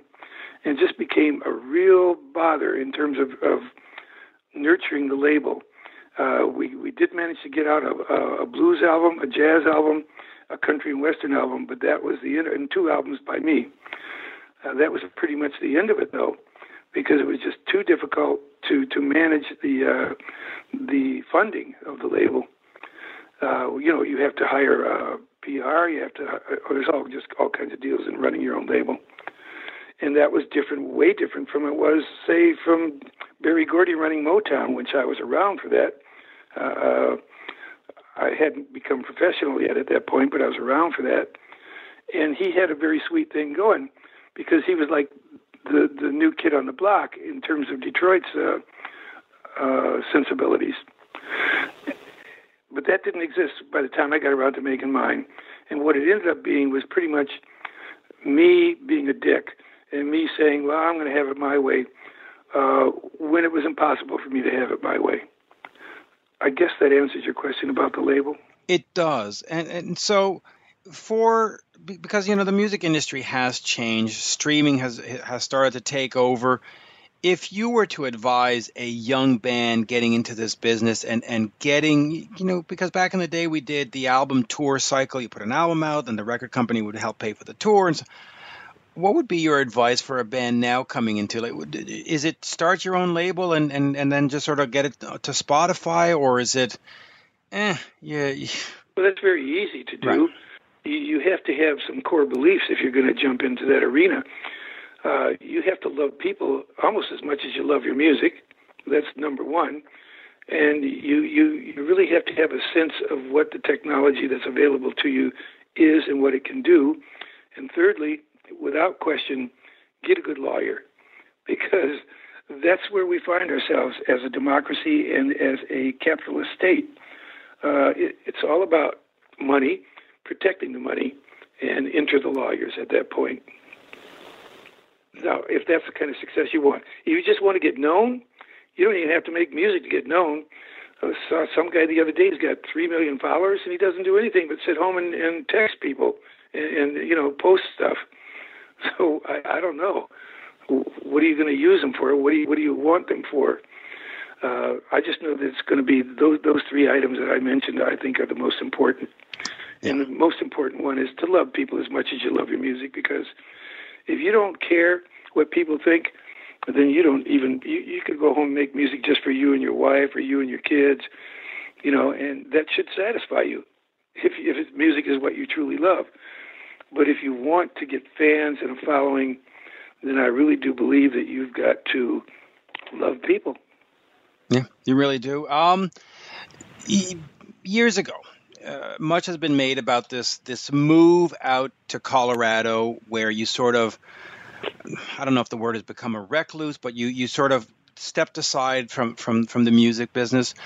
Looking back on those days, were you sort of done with the music business and you just wanted to unplug and don't bother me again? And sort of what changed your mind after having spent a few years there? Well, you know, um, when I arrived there, my spirit had been totally broken. Um, I I didn't have a soul, uh, S O U L, and I I never really was a recluse in that I never stopped thinking about music. I wrote a lot of songs while I was out there. In fact, most of the songs on my comeback album, How I Spent My Vacation, were written in Colorado, along with the artwork. The uh, oil paintings that appeared on the first two albums on my label were original oils that I created while I was in Colorado. So it was a very, I did work. I had to work a day job to get money to buy canvas and oils and paper and guitar strings and all the stuff that I needed to create. But I had to get a day job to fund that. Uh, and I didn't find that to be a bother. Uh, the, the work, the physical labor work that I was doing was menial. Uh, anybody could have done it. In fact, the guy that replaced me in the warehouse couldn't speak English, actually. He spoke uh, Spanish. I'd never been into music, but like I said, it was a time to, to, to say recharge your batteries is to diminish the importance of it. I needed to reawaken my spiritual self. And I was able to that because there's one thing about Colorado, uh, in Denver specifically, there is uh, sort of a, a very intense power at work there. And you get up into those mountains and look down on that city, and you you get closer to God if that's what you're you're wanting to do. Right. You also get closer to some very good perch and salmon and uh, a lot of other fish up in those lakes. Not so much the salmon because those, those rivers are. That's where you get your best salmon is in the rivers, but the perch and, and the trout. Boy, those isolated lakes up there. Oh my God, I never knew you could get that those beautiful fish that way. And we would uh, we would uh, dress them on the spot, and we'd have fish cooks out cookouts on the why are we talking about fishing? Damn. See, well, well, well, so well, because we're, we were talking about also the, the, the album. So let, let, me just get to that to that album there. How I spent my vacation. You, you know, it's it's I guess 40 years old this year, right? When you when you look back on it, do you do you do you do you see jubilation? Do you feel pain? Is it just cathartic? Is it just listen? It's just a collection of songs, dude. It's it's just another bunch of you know. Like, how do you look back on it now, forty years later? Uh, did is there any kind of emotional connection to it beyond just hey, I've got a, a great collection of songs? Like, do you feel like yeah, that really was a rebirth? That one. No, it was it was a revolutionary for me because it was a, I felt that I was making the change from being Bob Crewe's talented singer to becoming a self contained artist. I put that much value on that attempt. Uh, and I think I accomplished that. I think as a comeback album goes, and I think somebody, there was a writer in Rolling Stone at the time that said just as much. Uh, was uh, very important in my career and will always stand as one of the most important pivotal moments in my life because not only was the music uh, declared safe, but my, my life, my career was declared safe at that point. Up until that time, I had refused to even work in America. Uh, it was a strange set of affairs. It was a very complex story, too, but you know, if, if anybody read my book, um, right. award-winning book, I have to say, Devils in Blue Dresses, the whole journey is captured and captured very well. Uh, I would recommend that for anybody that really wants to get detailed about that that journey. I got an IPPY award for that, gold medal IPPY. I don't know if you're into writing, but that's kind of like in terms of um, independent publishing, that's like one of the big guys. Yeah, in fact, yeah. that that was going to be the the question that I was sort of setting you up for that. Uh, you you do of course put out uh, Devils in the Blue Dresses, My Wild Ride as a rock and roll legend. Uh, talk to me about the process of writing a book because it, it is it does sort of strip the story bare. It does sort of you know it opens some wounds and closes some wounds and explains some things and and and and you know casts light on others. Was that first of all, was that a book that you wrote entirely by yourself, or is it one of these where you had a couple of ghostwriters helping you out? And and what was the process like of of getting those thoughts and feelings and emotion on paper and saying, yeah, I, am going to share this with my fans, and yes, this story might be this or it might be painful, or but I've got to get it out there. I wrote that entirely by myself. And in terms of what that process was, it depends on which year we would pick because I worked in that for three and a half years. And I did two drafts before the final one that was submitted for the book that finally came out. Um, my method, my method of working, I had gotten my very first good computer. I'd had computers prior to that. So, because of the ease of being able to commit something other than by longhand or a typewriter, uh, and the, the, the ability to recall and capture things and move them around on a screen for storage here and there, instead of finding boxes to put papers in, the whole thing was so streamlined that it didn't seem like a chore any longer. It just seemed like an easy way to get to where I wanted to go. So I was having fun with the computer, and that allowed me the time, because of the fun quotient, that allowed me the time to actually think a little deeper on any given subject. So when I finally did commit to a thought that had to be printed, it was well rehearsed and well vetted.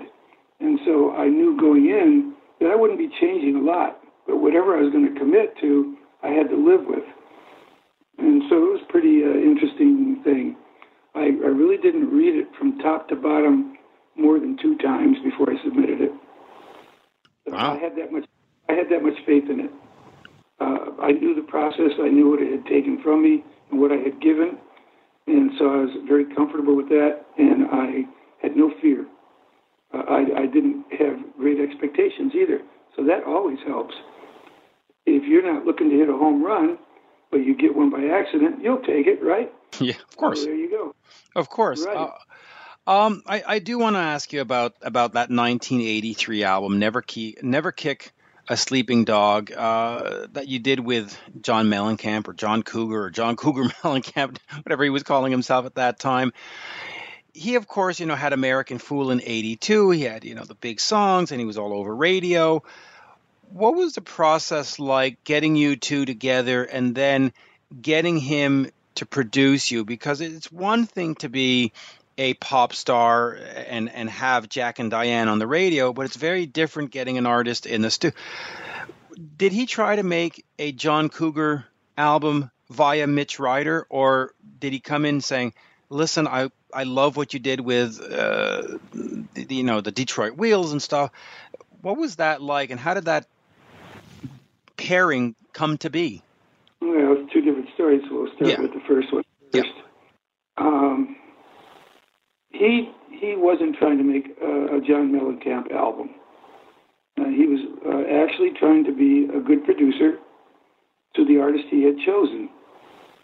Uh, I don't think he recognized the fact that some of those guitar licks and the, the, the drum beats and the tempos were more John Mellencampy than they were Mitch Ryder.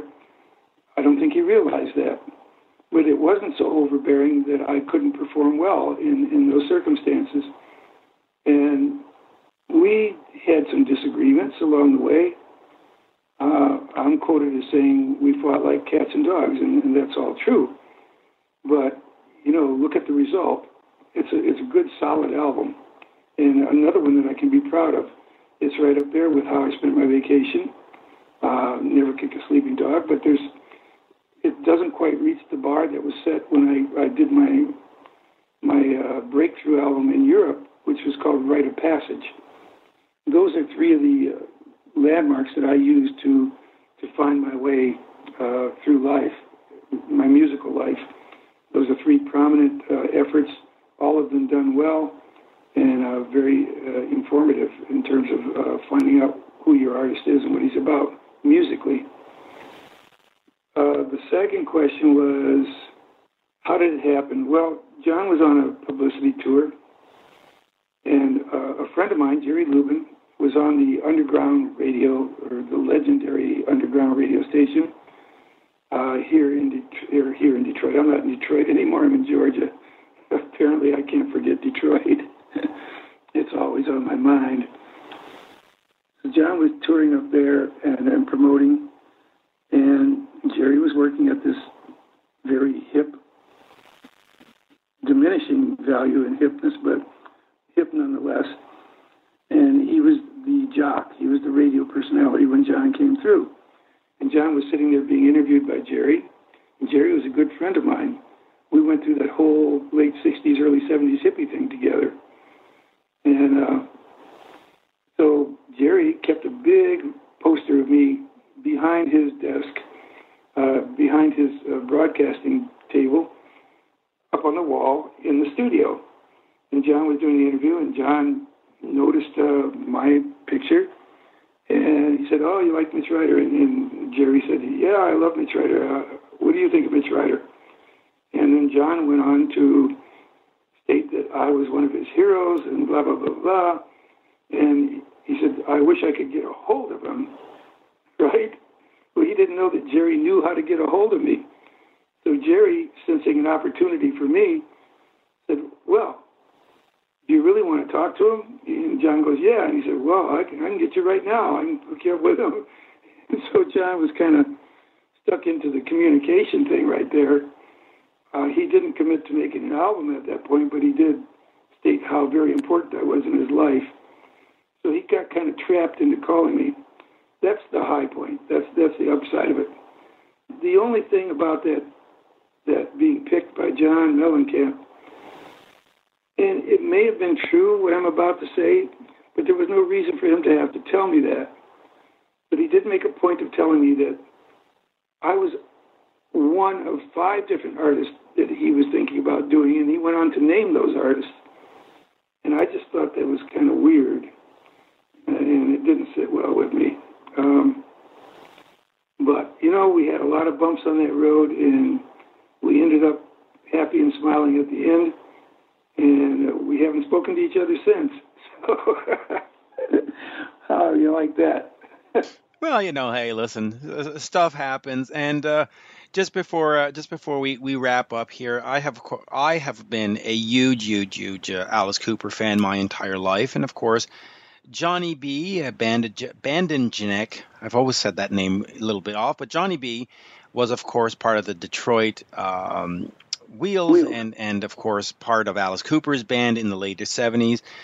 Just just for my own edification, what was he like as a drummer, and what did he bring to the band? And and is is it somebody that you still sort of keep in contact with? Because I, I've just you know I I I dig anything Alice Cooper. Hmm. Well, Vinny is, is quite a guy. Uh, he he camped in the Detroit area for a while uh, it was quite the rock and roll scene uh, for a period of time in the national consciousness. Uh, Johnny B, you referred to him as he was this, he was a, he's not a was, he is an is. He is, yeah. He still is one of the most powerful drummers, even at his advanced age. Uh, he can he can cut wood one drumstick. He's just remarkable. Uh, I, I have nothing at all bad to say about his talent. Nothing at all and uh, he deserves any any credits he can get. Um, we don't speak that much. Now, Jim McCarty was our guitar player, if you had to look at that band in terms of talent, Jimmy and Johnny were the two most prominent of the group, of the backup group.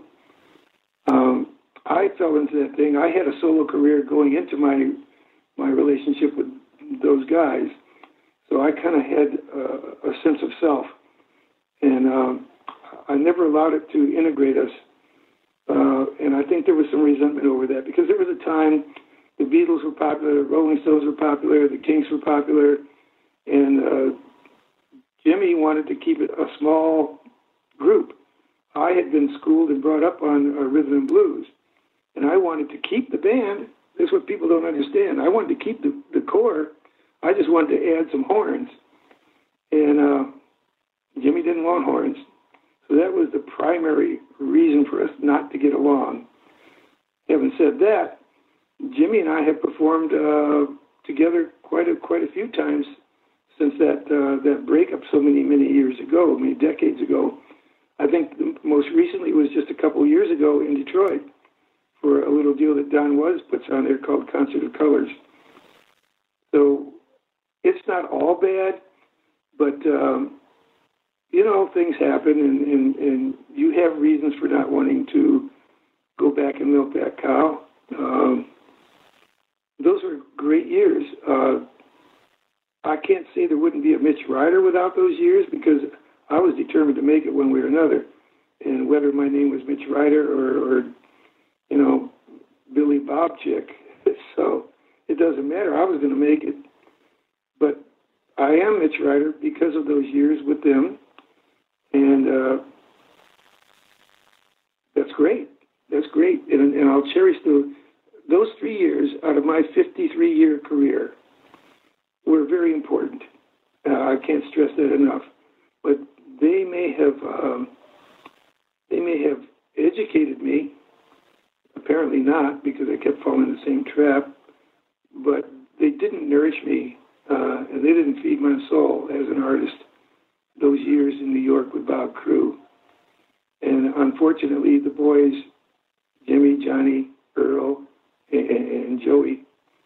Um, I don't know why or and how they can invest so much of their identification with those three years, because clearly they've all moved on to other things, other accomplishments that were bigger than Mitch Ryder and Detroit Wheels could ever be. So I, I just the whole friction uh, that really doesn't exist for me, and I don't think should exist for them, is is it's a losing proposition to hold on to that that, that sort of uh, I'm Yeah. not going to call it hatred either. That wouldn't be a correct word. I don't know what's really keeping us from ever doing anything together again. Maybe just that somebody never mentioned it. I don't Yeah, know. maybe. I mean, it it's it, it is disappointing that there's not something again because those those years and those songs. I mean, you just you just look at the Billboard charts. People were were all over it, uh, and you know, here we are 50 years later, and it's still a conversation, and it's still a relevant conversation on top of that. So, you know, but uh, let's quickly remind the folks that Mitch Ryder has a new album, Christmas.